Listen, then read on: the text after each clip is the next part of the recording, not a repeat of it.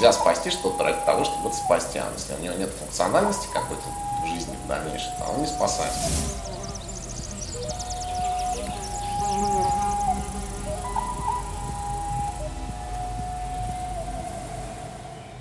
Всем привет! Это подкаст «Тоже Россия. Разговоры о нашем неочевидном наследии». Его ведущие Мария Семендяева, Дмитрий Апарин. И наш подкаст сегодня посвящен одному из самых интересных явлений в современной реставрации и современной ревитализации объектов архитектурного наследия.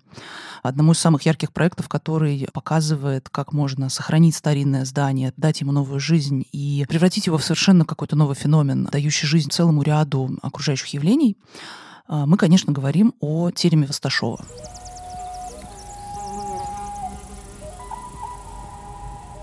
Говоря про терем Асташова, мы всегда первым делом думаем о дороге. Ведь он находится в глухом лесу, и путешествие туда – это настоящее приключение. Добираться придется довольно далеко. Это Костромская область, Галич, Чухлома, затем еще 30 километров по лесной проселочной дороге. Всего получается чуть больше 500 километров до туда, от Москвы. И если до ближайшего крупного города Галича вы еще можете добраться на поезде, то оттуда до самого терема придется брать местное такси, которое не всегда будет таким комфортабельным, как хотелось бы. Наши друзья из GetTransfer.com, международного сервиса трансферов, предлагают продумать поездку заранее. С сервисом GetTransfer.com вы можете заказать трансфер из Костромы или Галича или из любого другого города прямо в терем Асташова. А еще ребята дают скидку 7% по промокоду RASHA. Ссылка на трансферы и на промокод есть в описании этого подкаста. Промокод будет действовать до 31 декабря как для новых, так и для старых клиентов GetTransfer.com.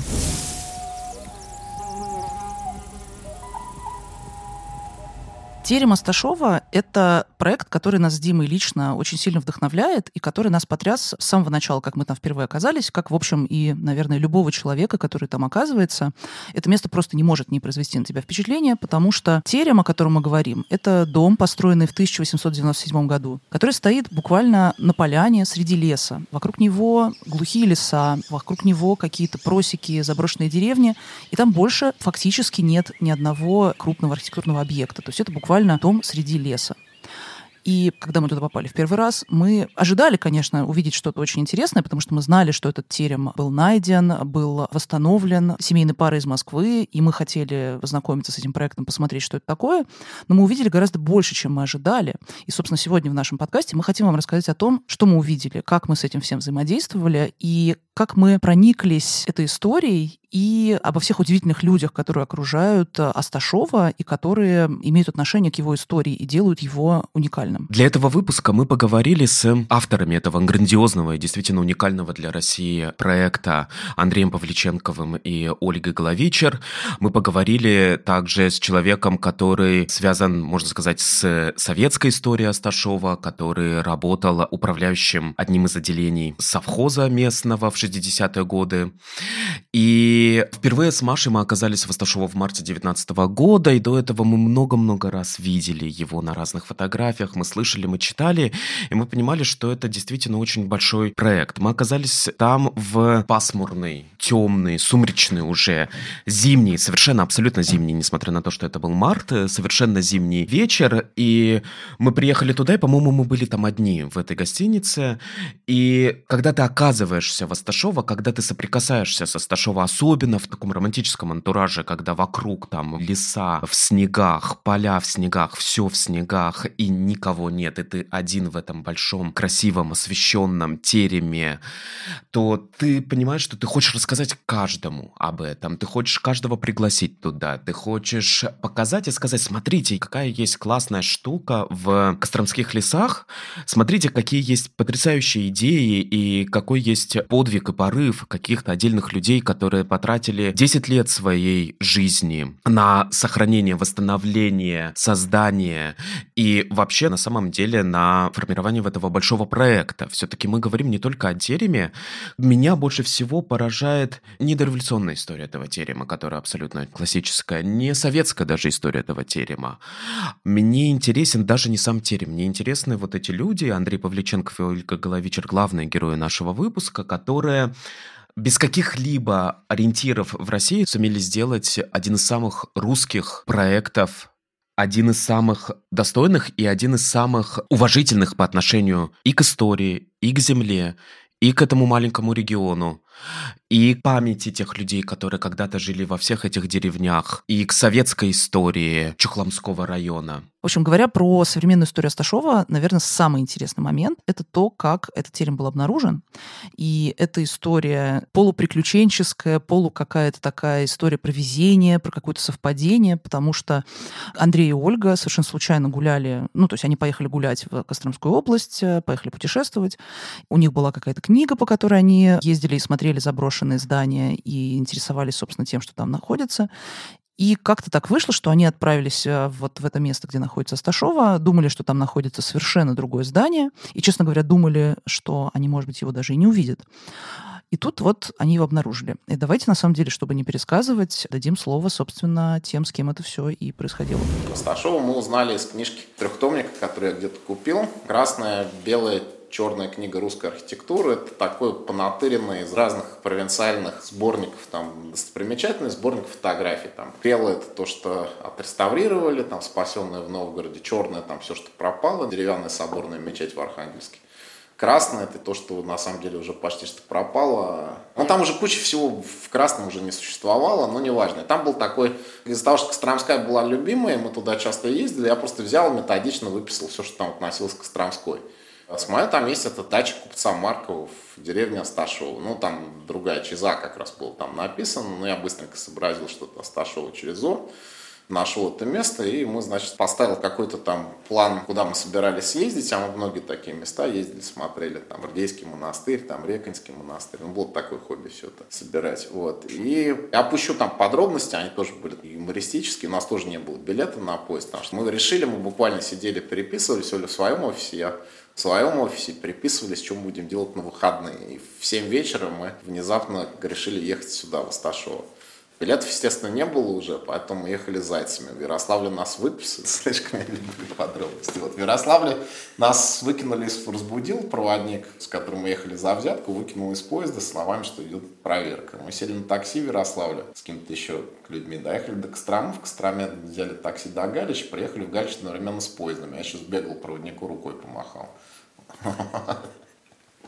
Вот, дальше мы доехали до Чухла, мы пошли пешком из Чухлом, и нас подобрал какой-то мужик, который в Чешково ехал, потом от поворота на Чешково дошли до Веденского, от Веденского пошли сюда пешком. Слушай, там, мне все-таки вспоминается, что это во второй раз было. В первый раз нас до Веденского таксист довез, он прям не, около не, не, церкви. Нет, я... И там уходила такая колея разбитая нет, дальше, нет, где нет, теперь нет, наша нет, дорога. Нет, нет, нас, нас вез мужик, нас вез на УАЗике мужик, мы с ним обсуждали. Слушай, я помню вот Нет, прекрасно. я помню, он с женой еще ехал. Он с женой, это да. было в первый раз. Нет, это точно было в первый раз, потому что я помню этот первый раз очень хорошо, потому что дико болела нога еще. Я помню вот буквально Ну, каждый километр, она дико болела. И я каждый километр, который мы прошли, я помню. Ну, у нас план был дойти из Веденского до Антропова, до Железки, несмотря на мою больную ногу. Но снег валил и валил, и в конечном итоге мы сюда дошли прошли почти всю деревню, уже только, я мы думаем, что никакого терема нету, потому что вроде как Потому что-то что не прослеживался, да. Их уже нет. И обычно их уже нету, да. И вдруг оборачиваемся, башня торчит из деревьев. Это же без GPS все происходило, просто по карте. То есть идем, идем, ага, вроде бы поляна, похожая на поляну деревня. Проходим ее целиком, никакого терема нет. Ну ладно, последний взгляд назад, и опаньки, вот он сбоку стоит. Такой, вернее, чуть видная над верхушками деревьев, это башенка. Кстати, надо сразу сказать, что теремом терем начали называть совсем недавно, и в советское время все местные жители называли его просто Сташовский дом. Дом такой вот с большой буквы, потому что в Сташово были и другие дома, это была живая деревня, среди которых был этот терем. Но его называли домом, просто вот Сташовский дом. А почему он так выглядит? Он построен в 1897 году на деньги довольно богатого местного крестьянина-отходника Мартьяна Сазонова. И, скорее всего, он был построен по проекту архитектора Ивана Ропина. Рапетта. Был такой архитектор петербургский, который известен как автор многих выставочных павильонов, и одно из его сооружений, которое сохранилось до наших дней, это, например, банный домик в Абрамцево. Ну, мы можем себе представить период национального возрождения в архитектуре, исторического стиля, псевдорусского стиля. Таких зданий много. Это тот же самый, например, дом купца Игумнова на Якиманке, где сейчас находится посольство Франции, или исторический музей на Красной площади. Но в целом, на мой взгляд, мой субъективный взгляд, а все-таки это искусство, архитектура, и у всех свое видение, он довольно липоватый, он псевдонародный, поэтому он называется псевдорусский. То есть тут есть постоянно... Вообще он называется просто русский, мне кажется. Нет, сейчас. он называется псевдорусский, в отличие от неорусского, который намного более тонкий, интересный. Марфа-Мариинская обитель, да, например, или э, церковь Абрамцева. Но я слышала версию, что его можно называть просто русский, потому что это стиль все-таки, это большой целый, большой мировой стиль историзм, и в историзме есть мавританский стиль, есть русский стиль. Но русский, не русский, псевдорусский, мне кажется, различают просто, чтобы понимать, что есть модерн, более такой фантазийный и тонкий, а есть, собственно, вот этот так называемый русский Теремной. стиль. Да, который, собственно, берет, просто заимствует какие-то элементы архитектуры 17 века и И интегрирует их в новые здания. архитектуры, и Ну интегрирует их в новое здание, получается вот такой Ну, вот ми- Петровский микс. такой, типа, как будто бы. Но как бы ни казался этот терем липоватым, не липоватым, он в любом случае производит впечатление. Он производил впечатление и до революции. Судя по дореволюционным фотографиям, он действительно был как вот такой вот на некотором определенном возвышении, как такой замок. И, естественно, он производит впечатление и сейчас. Говоря про Рапета, мы не можем сказать, что он стопудов архитектор терема. Я так понимаю, что это не общепринятое мнение. Почему вообще появилась эта идея? Сохранился чертеж здания, которое чрезвычайно похоже на Асташова. То есть это практически проект такого дома. Считается, что это был проект охотничьего домика, который архитектор Иван Павлович Рапет создал, опубликовал. Но реализовал ли он этот проект, мы не знаем. И внезапно вот тут в какой-то деревне под Чухломой появляется здание, которое очень похоже на это здание, опубликованное в журнале авторства Рапета, и внезапно этот дом появляется здесь. Неизвестно ни о чем, чтобы свидетельствовало, что, например, Сазонов, который был хозяином терема, что он, например, купил проект у Рапета. Мы не знаем, он мог его купить теоретически, потому что он был довольно богатым человеком. Но также точно есть вероятность, что так как Сазонов и его семья, и вообще все жители его деревни в основном занимались плотничеством, они все были строители, то есть они все строили в Петербурге и везде, они теоретически могли взять этот проект и построить сами. То есть они могли просто взять его из журнала и э, реализовать так, как им это нравится. Я все хочу рассказать о Мартяне Сазонове. Он происходил из семьи государственных крестьян. Его отца звали Сазонт Марков. То есть, на самом деле, Марков — это не фамилия, это как бы он сын Марка. Соответственно, деда Мартьяна звали Марком. И потом уже Мартьян Сазонов, он стал Сазоновым только потому, что его отца звали Сазонт. Его отец жил с 1820 по 1885 года. Он женился на местной девушке Екатерине. И первенцем как раз был Мартьян. И мать Мартьяна умерла молодой от чехотки. И мальчиком Мартьяна послали в Петербург. Вообще очень многих посылали действительно в Петербург для того, чтобы учиться тому или иному ремеслу. Он учился на столяра краснодеревщика. И, вернувшись из Петербурга, он женился на местной крестьянке, и у них было шесть детей. Все, кстати, венчались и все крестились из э, семьи Сазоновых в церкви расположения в Озерках. Церковь была построена в 1813 году, и она сохранилась, и сейчас до нее вполне можно дойти, ну, мне кажется, сколько полчаса идти пешком, да, Ну, где-то минут минут 40. 40, может быть.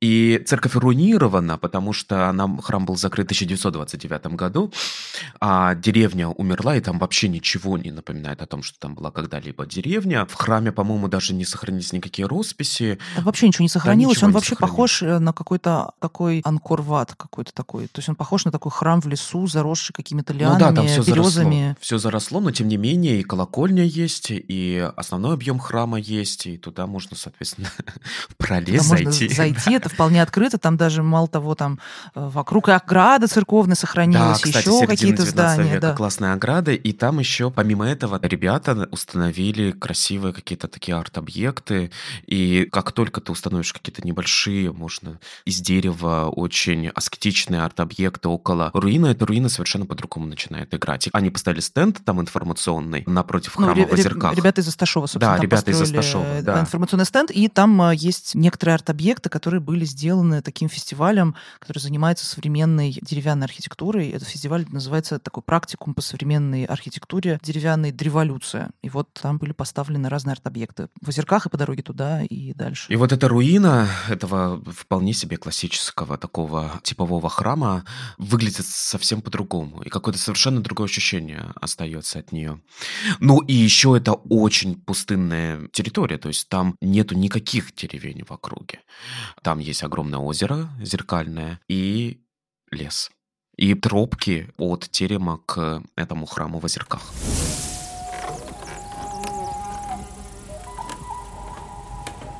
Я хочу вернуться к Мартьяну. Жизнь Мартьяна не стояла на месте, он отучился в Петербурге, он женился у себя в деревне, а потом он уже в 70-е, 80-е годы перевез всю свою семью в Петербург. Переезжали в Петербург его братья и его сестры, и он приобрел доходный дом в Нарвской части.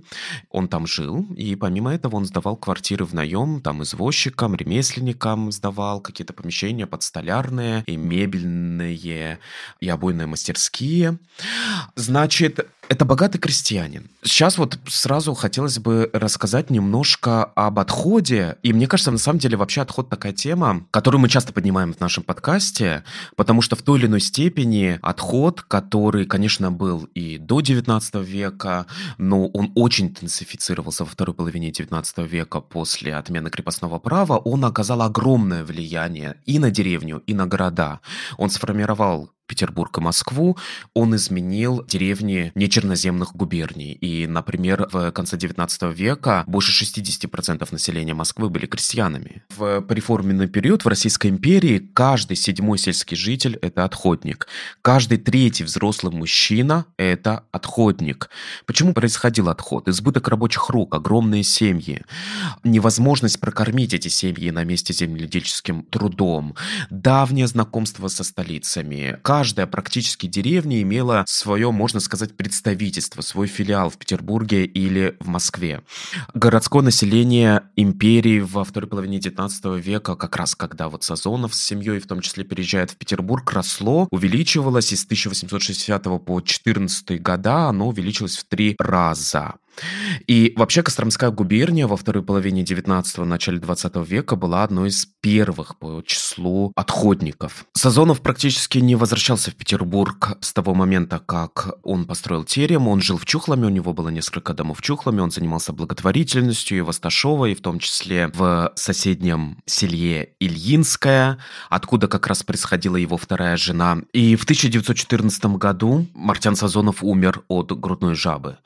Я погуглил, это стенокардия.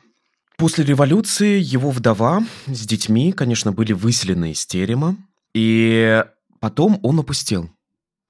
И он пустовал и был заколочен до начала 40-х годов. И войну он был опять открыт. И постепенно, постепенно, постепенно он наполнялся различными учреждениями. Там были сберкасса, почта, клуб, библиотека, сельсовет, колхозная контора. И так он был центром действительно большой сельской округи, таким вот э, многофункциональным центром, я бы сказал, до середины 70-х годов. И потом опять происходит большой перерыв и период опустения этого терема. И наиболее трагический, мне кажется, период жизни терема, потому что в это время он начинает рушиться.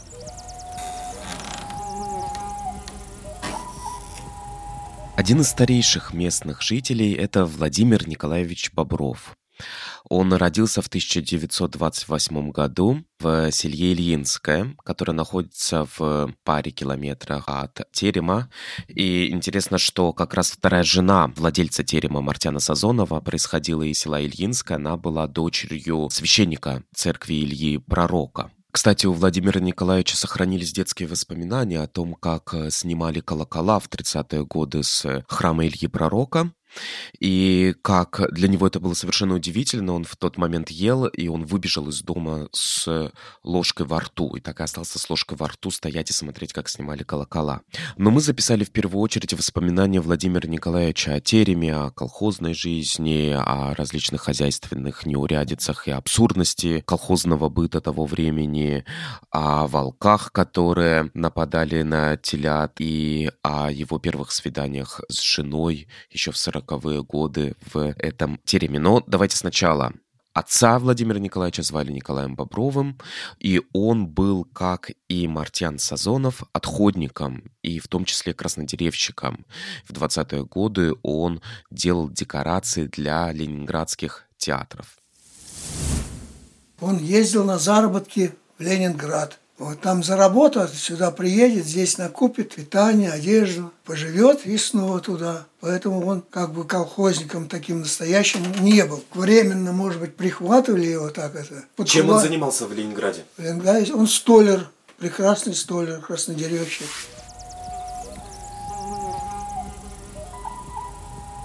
Здесь не было кулаков. Средняки были, в частности и наше хозяйство. Признали средняковые, но раскулачиванию не подлежало, потому что ночью корову убрали наши родители. Было две, одну убрали, а с одной коровы не считалось. Ну, что можно, попрятали, короче. Напомню, что после революции терем заколотили, и так он закрытым оставался на протяжении 20-30-х годов, и во время войны его вновь открыли, и туда переехал сельсовет, колхозная контора, почта, медпункт, сберкасса.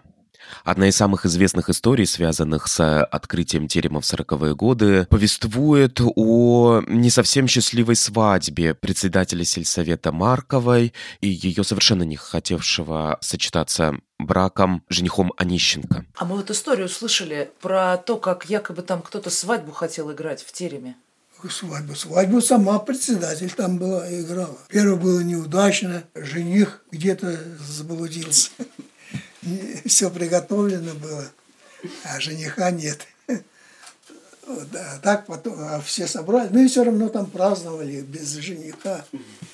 Как раз у меня отец приехал из города, и с матерью были. Они отпраздновали все. Но потом все же появился, уже после этого. Э, записались они с ней, э, ну, она в положении, раньше время очутилась и так, и он хотел вот так. Но она, женщина, ну, бойкая такая. Она э, брякнула военкомат, военкому. А тот сказал, не сделаешь это, пойдешь на фронт. Ну и все, он приехал, вот и расписались. А потом ходил к моей жене, ну, будущей жене, тогда еще девчонка была. Ходил, все говорил, что почему ты зарегистрировала, вычеркни нас, вычеркни. Так ты, ты что, с ума сошел? Как я тебя вычеркну? Кажется, ты зарегистрирован, а тебя вычеркну.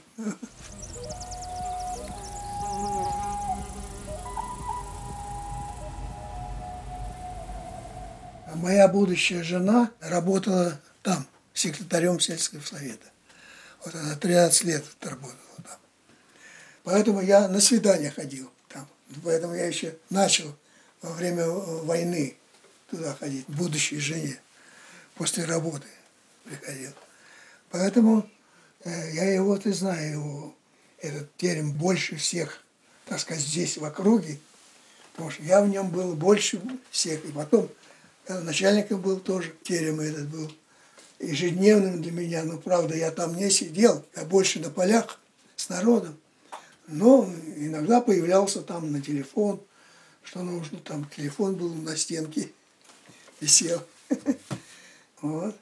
С 1960 года Владимир Бобров работал управляющим одного из отделений Викского совхоза, названным так по реке Вига. Викский совхоз был огромным. Там было Ильинское, Петровское, Дарковское и Коровское отделение. Владимир Николаевич был управляющим как раз Ильинского отделения, в который входило 33 деревни. Меня тут громили волки год.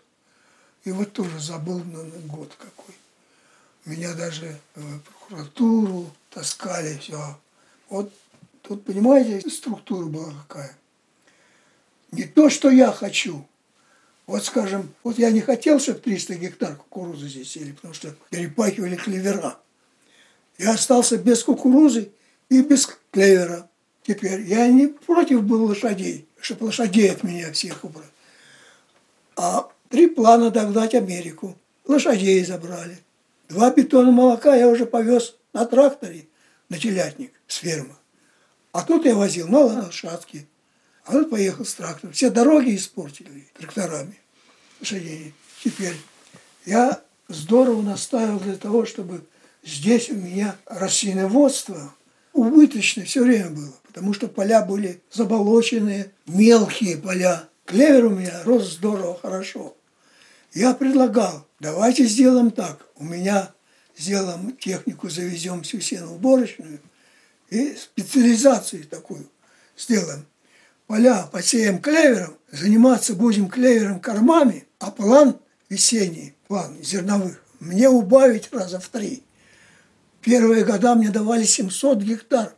Раз пашни в обработке у меня 900 гектар было, надо ее обрабатывать и занимать. Не пошли на это, не пошли. А это было бы гораздо, гораздо... Вот. А потом придумали еще лен. То сеяли 5 гектарчиков, 4. Мы сумели их обрабатывать. А тут дали план 30 гектар. Я думал, думал, что сделать. Я взял и посеял. Там, где бабки еще сохранились, деревья, старушки, надеясь на них, что они помогут с этим делом. Ну, теребить его техника не пошла никакая. Присылали народ из Костромы и Чехломы. Как-никак его вытеребили. Убрать не успели. На полях его в скирды сложили, не обмолочено, ничто. Его мыши съели, головки объели. Как раз в то время организовался партийный госконтроль.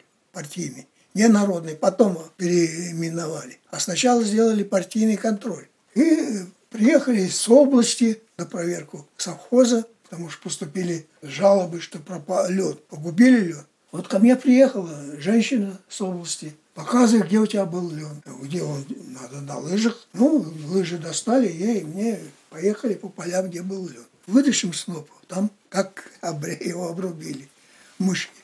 Ну, все пропало. Э,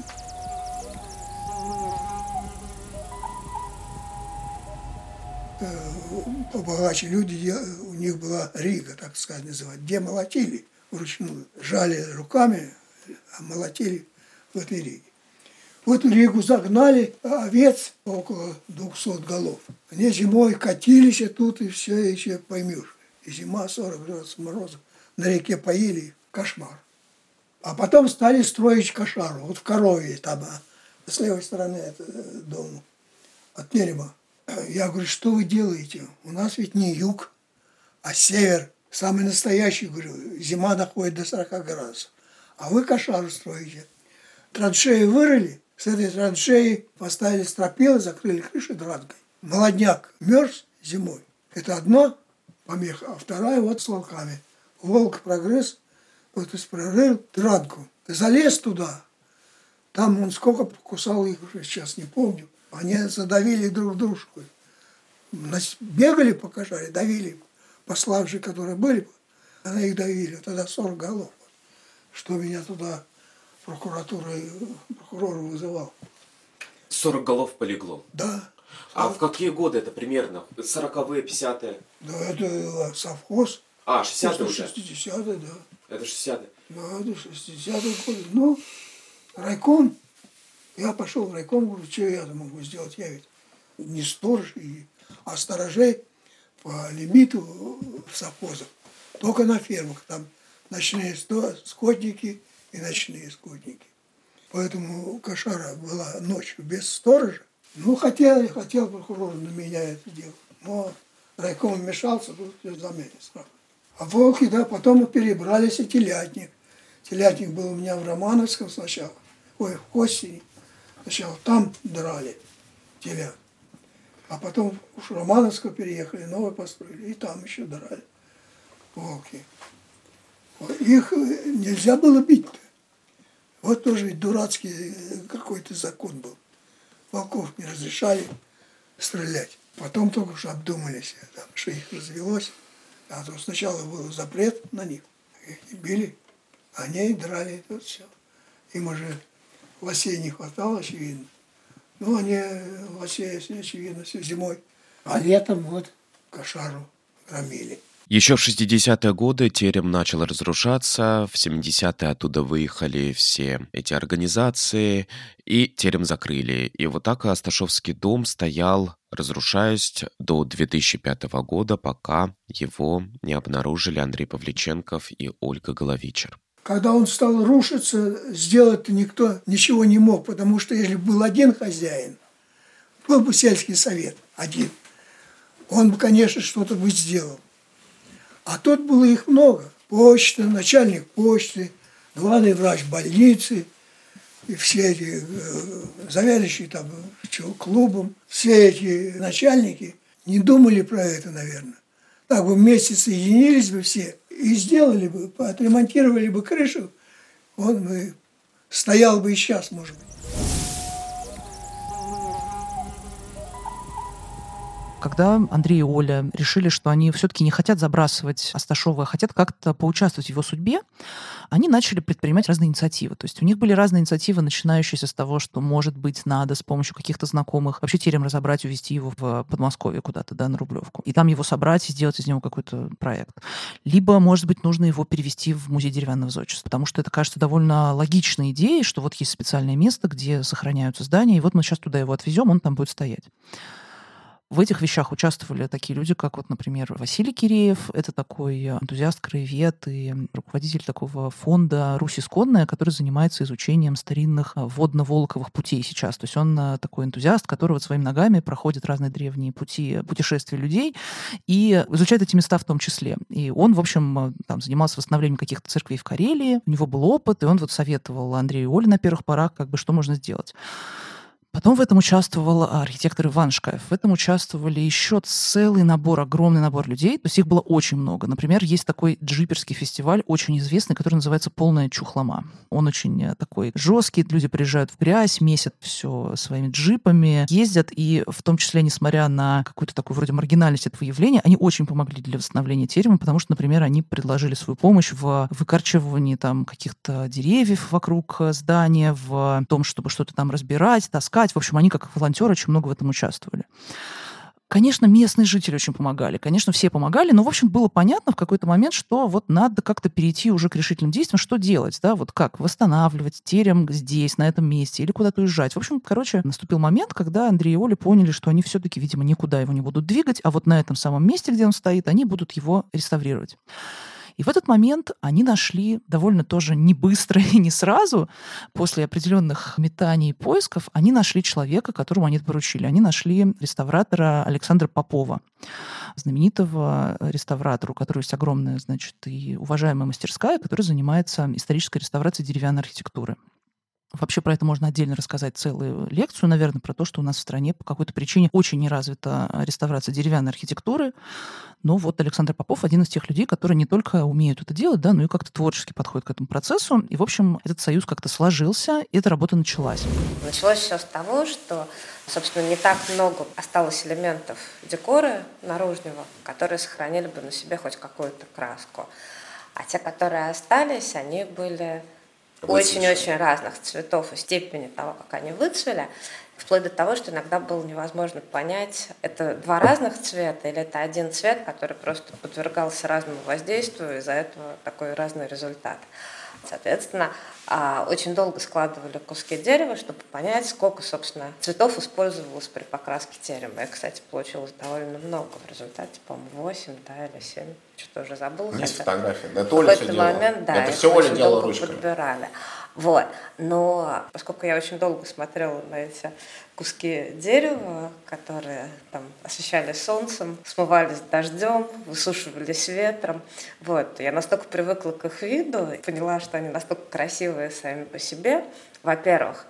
А во-вторых, мне очень нравилась идея, что не надо выдавать новое за старое. Появилась вот эта мысль, что мы красим только новое дерево, а старое дерево оставляем как есть. Было много колебаний, потому что краска, она все-таки защищает дерево, и стоит ли оставлять старые куски незащищенными. Но потом, как кто-то сказал, Ну, кстати, не Александр Попов, он, по-моему, был против этой идеи. А, Кто-то сказал, что ну раз оно 120 лет простояло, то еще и дальше постоит. Нет, там какие-то кусочки были покрашены, которые совсем плохие были. А как, Ну, да. а с- Но ну, в основном в основном все, всё. все остались. да. На самом деле я скажу следующее. То есть там были вещи, как, ну, как я сказал, Саша гений от плотницкого и столярного и деревянных зданий. Для него здесь было очень много нового в этом здании. Он разбирался, как полы здесь устроены, вот это вот накаты с кирпичами и так далее. Ему все это безумно было интересно. Он хотел печи здесь делать, хотя ну, вот на этом месте я уже понял, что нельзя ему давать. Но здесь было совершено много ошибок, потому что в каких-то Саша не разбирался и не, так и не разобрался. Как Какие-то мы уже разобрались просто потому, что нет этого опыта, нет этой экспертизы в стране. Никто ничего не строил, мы же ничего не строили до этого, ничего, вообще ничего. То есть, вот, Вообще ничего руками не делали. Вообще ничего руками не делали. Вот. И тут субботники какие-то, хрень какая-то, организация, студенты там, вот.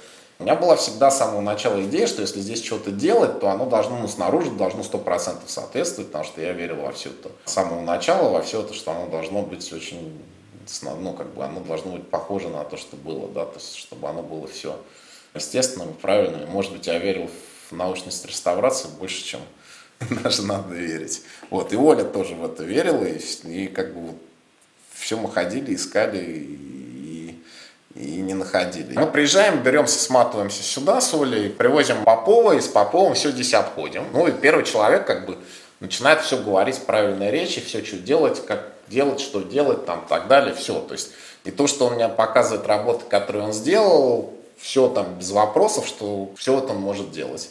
Я его прошу посчитать бюджет всей этой истории. Он там считает бюджет на плотницкие столярные работы. Без интерьеров, без штукатурки. Вот. Бюджет там выходит вполне какая-то разумная цифра.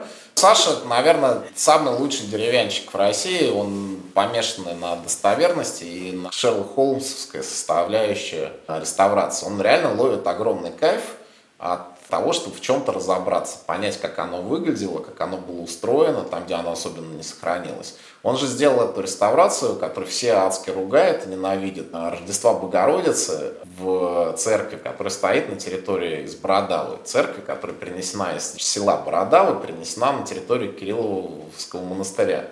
Это самое старое деревянное здание в России. Вся эта церковь Лазаря, которая в э, Кижах теперь стоит, она моложе, потому что она может быть исторически когда-то была сделана в 13 веке, но в ней нет ни одной деревяшки, 14 точнее, в ней нет ни одной деревяшки от 14 века в церкви Лазаря. Самые старые деревяшки в церкви Лазаря 17 века.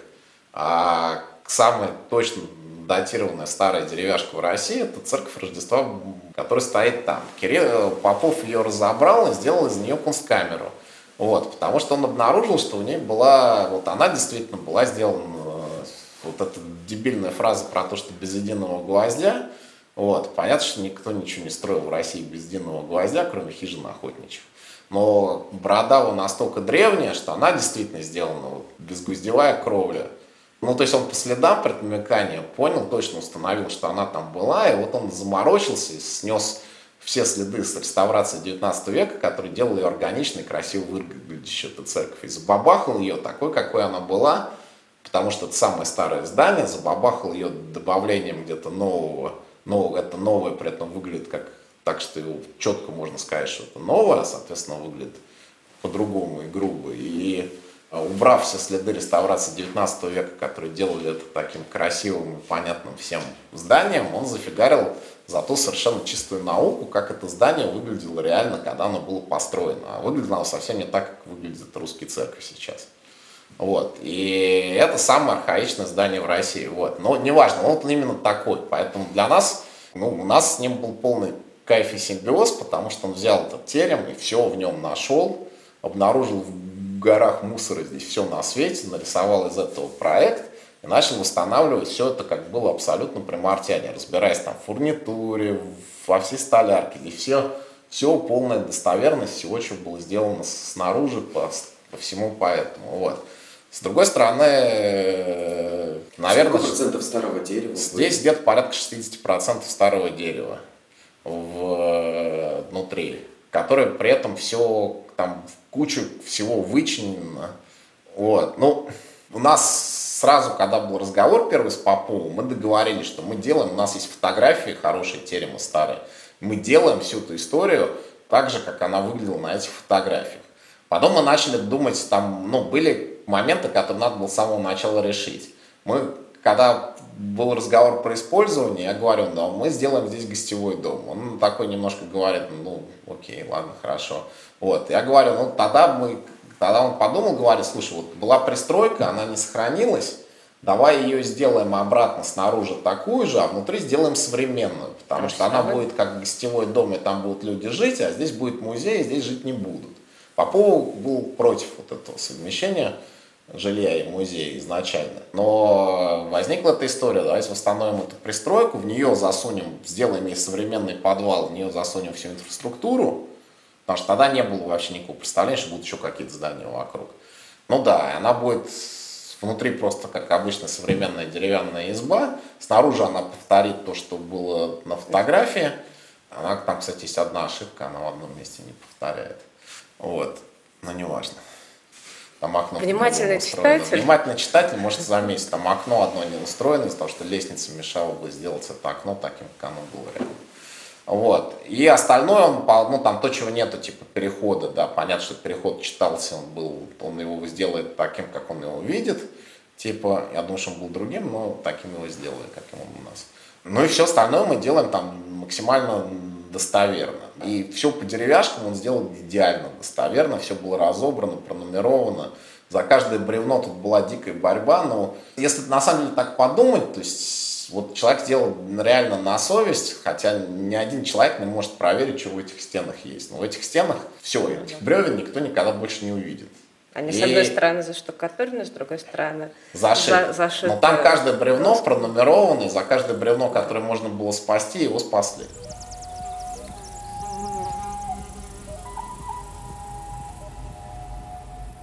Преодолев какой-то ряд а, противоречий и ряд а, переживаний, связанных с тем, что этот проект выходит очень дорогим, этот проект выходит чрезвычайно масштабным, он, возможно, выходит за рамки возможностей тех, которые для себя изначально закладывали Андрей и Оля, они пришли к выводу, что, может быть, на самом деле надо как-то уже понять, а что, собственно, будет дальше. Потому что, когда они это начинали, они на самом деле не знали, что будет дальше. Они думали, что они сейчас спасут этот дом, как они сами говорят, да, умные люди задавали вопрос, собственно, а зачем вы это делаете?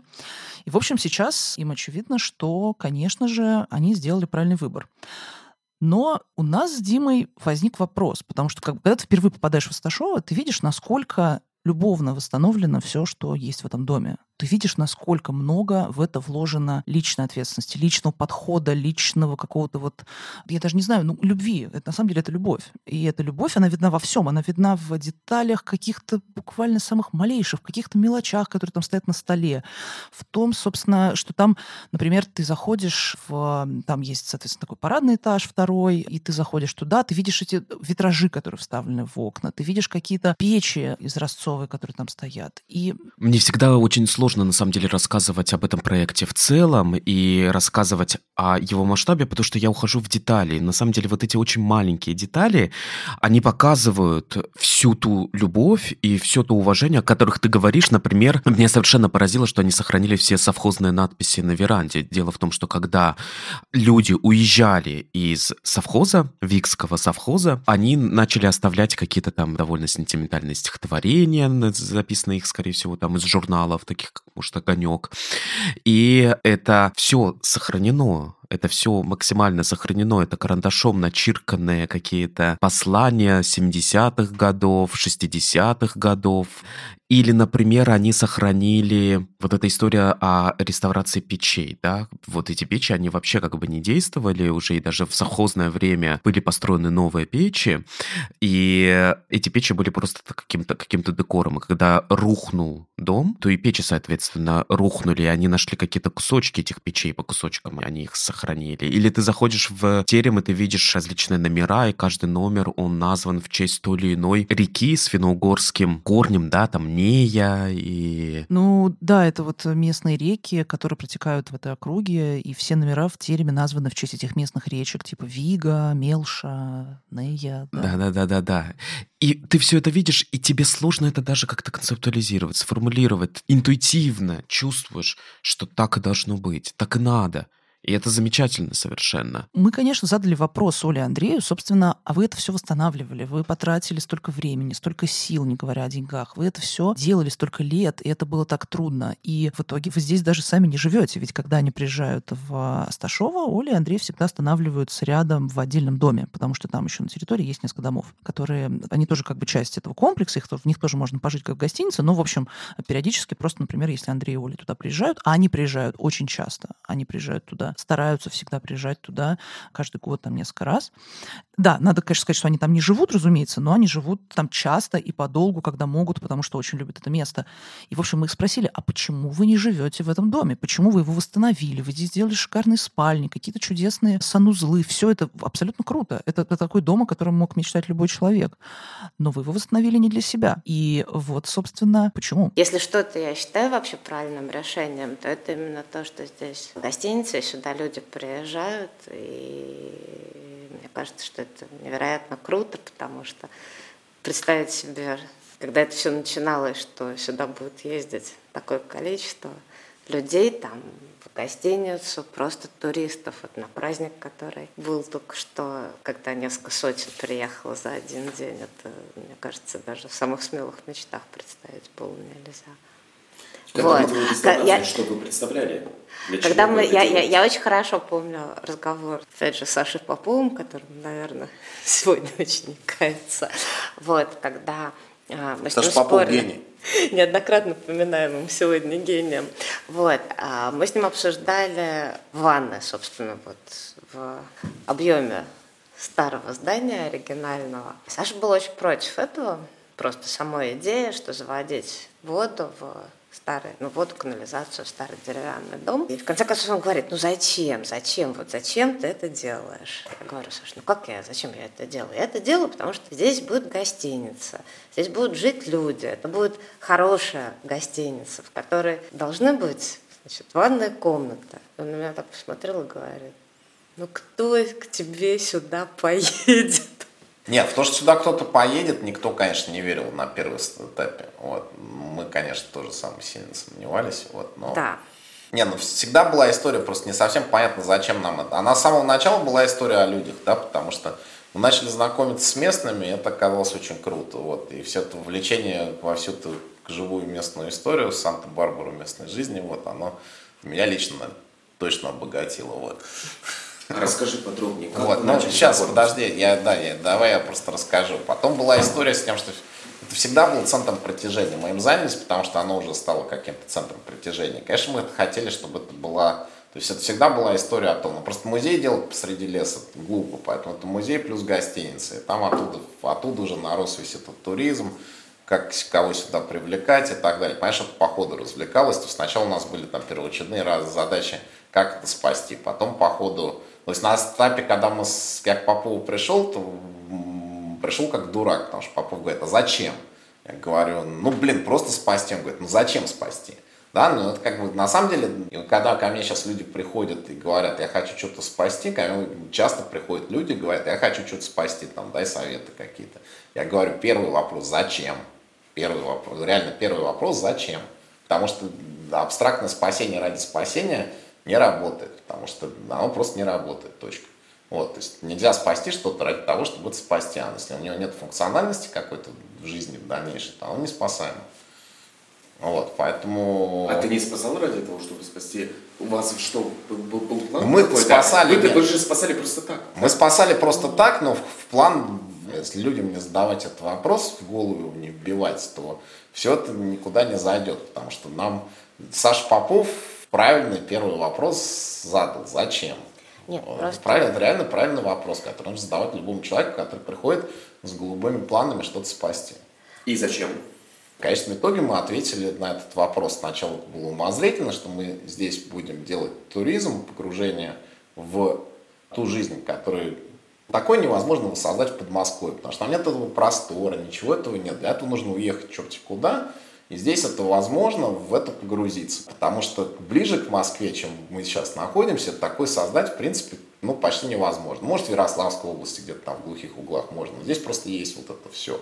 Простор, заброшенность, возможность сделать что-то, возможность быть в чем-то еще сюда эта вертикаль долбанной власти не дотянулась современного современно. Эта вертикаль во, во всем мире выстроена теперь. Вот. Она в чем-то сюда еще не, это не российское изобретение, она в чем-то сюда еще не дотянулась дает возможность большого люфта делать какие-то вещи, которые в других местах невозможны.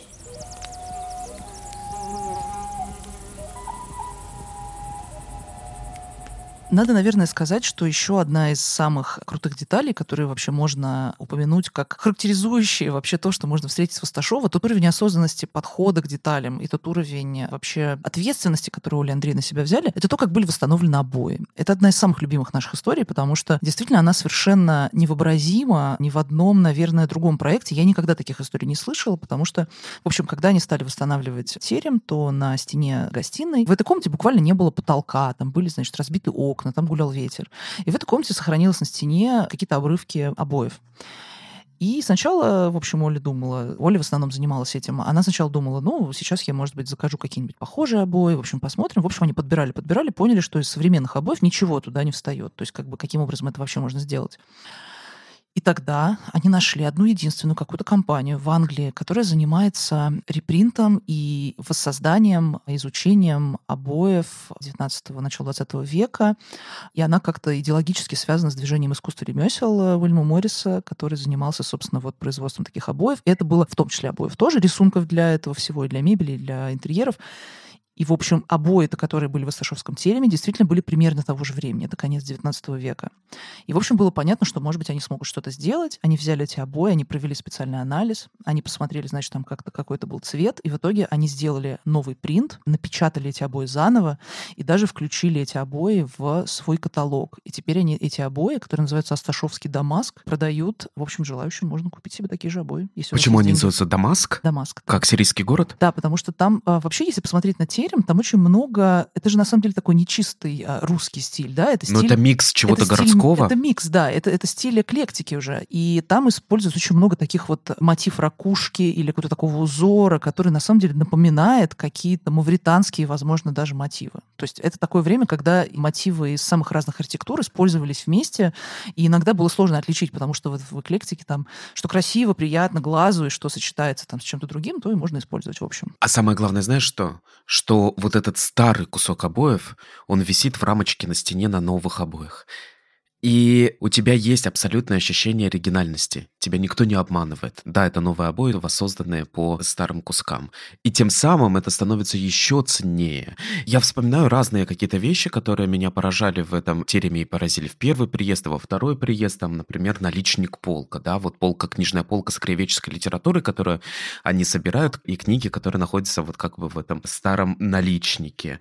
И надо сказать, что на этой башенке находится такой вот, ну, своеобразный музей, где множество прялок, где записаны голоса местных жителей, и которые звучат, вот как бы ты идешь, и звучат голоса местных жителей, которые вспоминают свою жизнь, советскую, колхозную.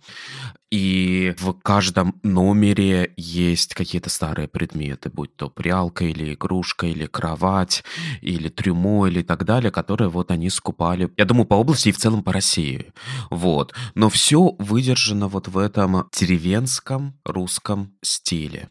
Вообще, конечно, подводя какую-то черту под э, всем, что мы сейчас рассказали, хочется сказать, что, во-первых, про Асташова можно, наверное, говорить вечно, потому что темы не заканчиваются пределами этого терема, они не заканчиваются пределами бывшей деревни Асташова, которая, собственно, находится на поляне вокруг терема, и не заканчивается даже какой-то ближайшей территорией. Например, по этим полям здесь такая прогулочная тропа, на которой находится и храм в Озерках, и ты проходишь по местам, где раньше стояли деревни, ты проходишь по местам, где уже сейчас ничего нет вообще, там иногда можно встретить какой-то разрушенный деревенский дом, но там раньше жили люди.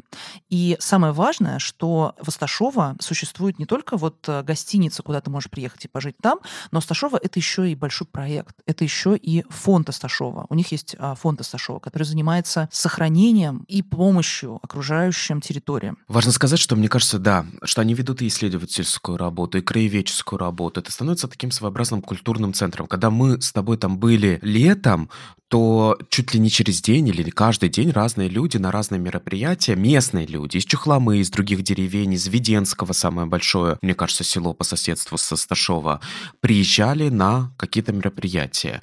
Там проходили вот это поэтический И, да, есть, вечер э, да, такого да. местного поэта Потехина. То есть это намного больше, чем вот просто вот дом Мартьяна Сазонова, который отреставрирован и стоит, и там есть какая-то гостиница, вокруг стоят дубль-дома.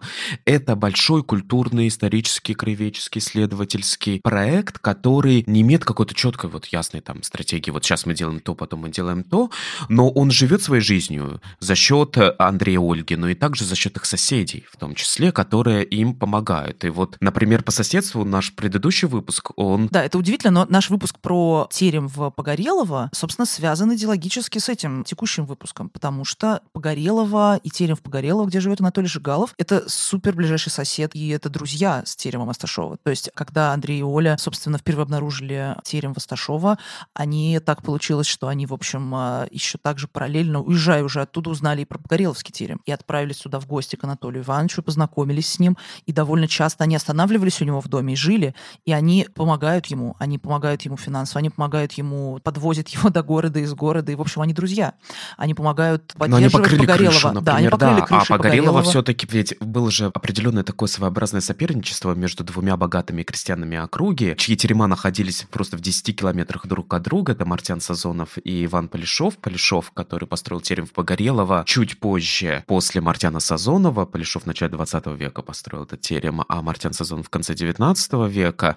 Оба были благотворителями в том числе и соревновались и на этой стезе. Оба были мужьями поповских дочерей.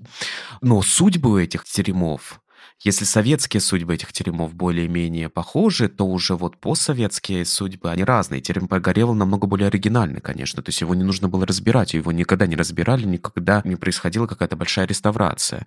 Но Асташовский интересен не с архитектурной точки зрения и не с Не обижай, исторической. не обижай его все-таки. Он архите- интересен и с точки зрения. архитектурной, и с исторической точки зрения. Он интересен по-другому с- интересен. Да, он по-другому интересен. Он интересен все-таки. Это идеальный образец того, как можно подходить к наследию. Это идеальный образец того, как можно подходить к истории и к памяти. И, собственно, краеведческая составляющая того, о чем мы говорим, тот факт, что Андрей и Оля очень хорошо дружат и общаются с местными жителями. Они знают все проекты, все архитектурные объекты в радиусе, я не знаю, 100 километров. Это действительно еще и социальный проект. Это в том числе проект возрождения у людей интереса к тому, что происходит в их районе. Возрождение интереса к тому, что вот, вы знаете, вот мы когда там были с Димой, и потом я была там в другое время, ты, например, не знаю, там подвозишь э, человека и говоришь, вот знаете, терем Асташова. Все знают терем Асташова, абсолютно все. Даже если кто-то там не был, но все местные жители прекрасно знают про это место, они им гордятся, и они могут, конечно, там что-то говорить между собой периодически, и, разумеется, там есть и разные слухи, какие-то выдумки, и там все что угодно. Всегда это сопровождает любой большой проект. Была какая-то шутка или какой-то слух, что вот, значит, купил москвич Асташова, хочет там казино сделать в лесу. Ну, в общем, такие вещи. Но, тем не менее, все они его очень любят. И все, ну, в общем, что тут скажешь? Это какой-то потрясающий проект, удивительный проект, который действительно нужно увидеть своими глазами. Это поднимает очень серьезно какое-то уважение к тому, что может происходить в области реставрации на территории России. И это, в принципе, проект, который невероятно воодушевляет и заставляет тебя поверить в то, что такие проекты в целом возможны. То есть если он возможен в Чухламском районе, то он, конечно, может быть возможен и в любом другом. Хотя, по словам Андрея, э, в Московской области, наверное, он был бы невозможен. Не знаю, об этом надо подумать на самом деле. Еще хотел сказать об одной инициативе фонда Асташова. Наш еще один выпуск был уже посвящен усадьбе Неронова, которая тоже недалеко. И там есть потрясающий барочный храм с э, великолепным иконостасом. Храм течет, крыша протекает, и сейчас уже собраны деньги фондом на проведение подготовительных работ. И собираются сейчас деньги на проведение противоаварийных работ. И есть даже целый сайт saveneronova.ru. Просто не могли не сказать об этом, потому что когда мы записывали тот подкаст о Неронова, этого сайта еще не было, и инициативы по сохранению храма не было. Знаете, действительно, об этом можно очень долго говорить. То, что мы не рассказали, мы напишем и покажем в Инстаграме тоже Россия. Спасибо, что дослушали. Удивительно, что вы еще здесь. До свидания. Спасибо большое тоже. С моей стороны, все материалы, которые мы упоминали сегодня, какие-то интересные истории, какие-то архитектурные объекты и, в общем, все, что мы сможем вам дополнительно сообщить относительно Асташова, его окрестностей и каких-то интересных сайтов и инициатив на эту тему, вы сможете найти в описании этого выпуска. Слушайте нас, пожалуйста, на всех платформах, которые вам удобны, от Кастбокса до Яндекса или Гугла или Apple подкастов. Мы тоже Россия. Спасибо большое. Всем пока.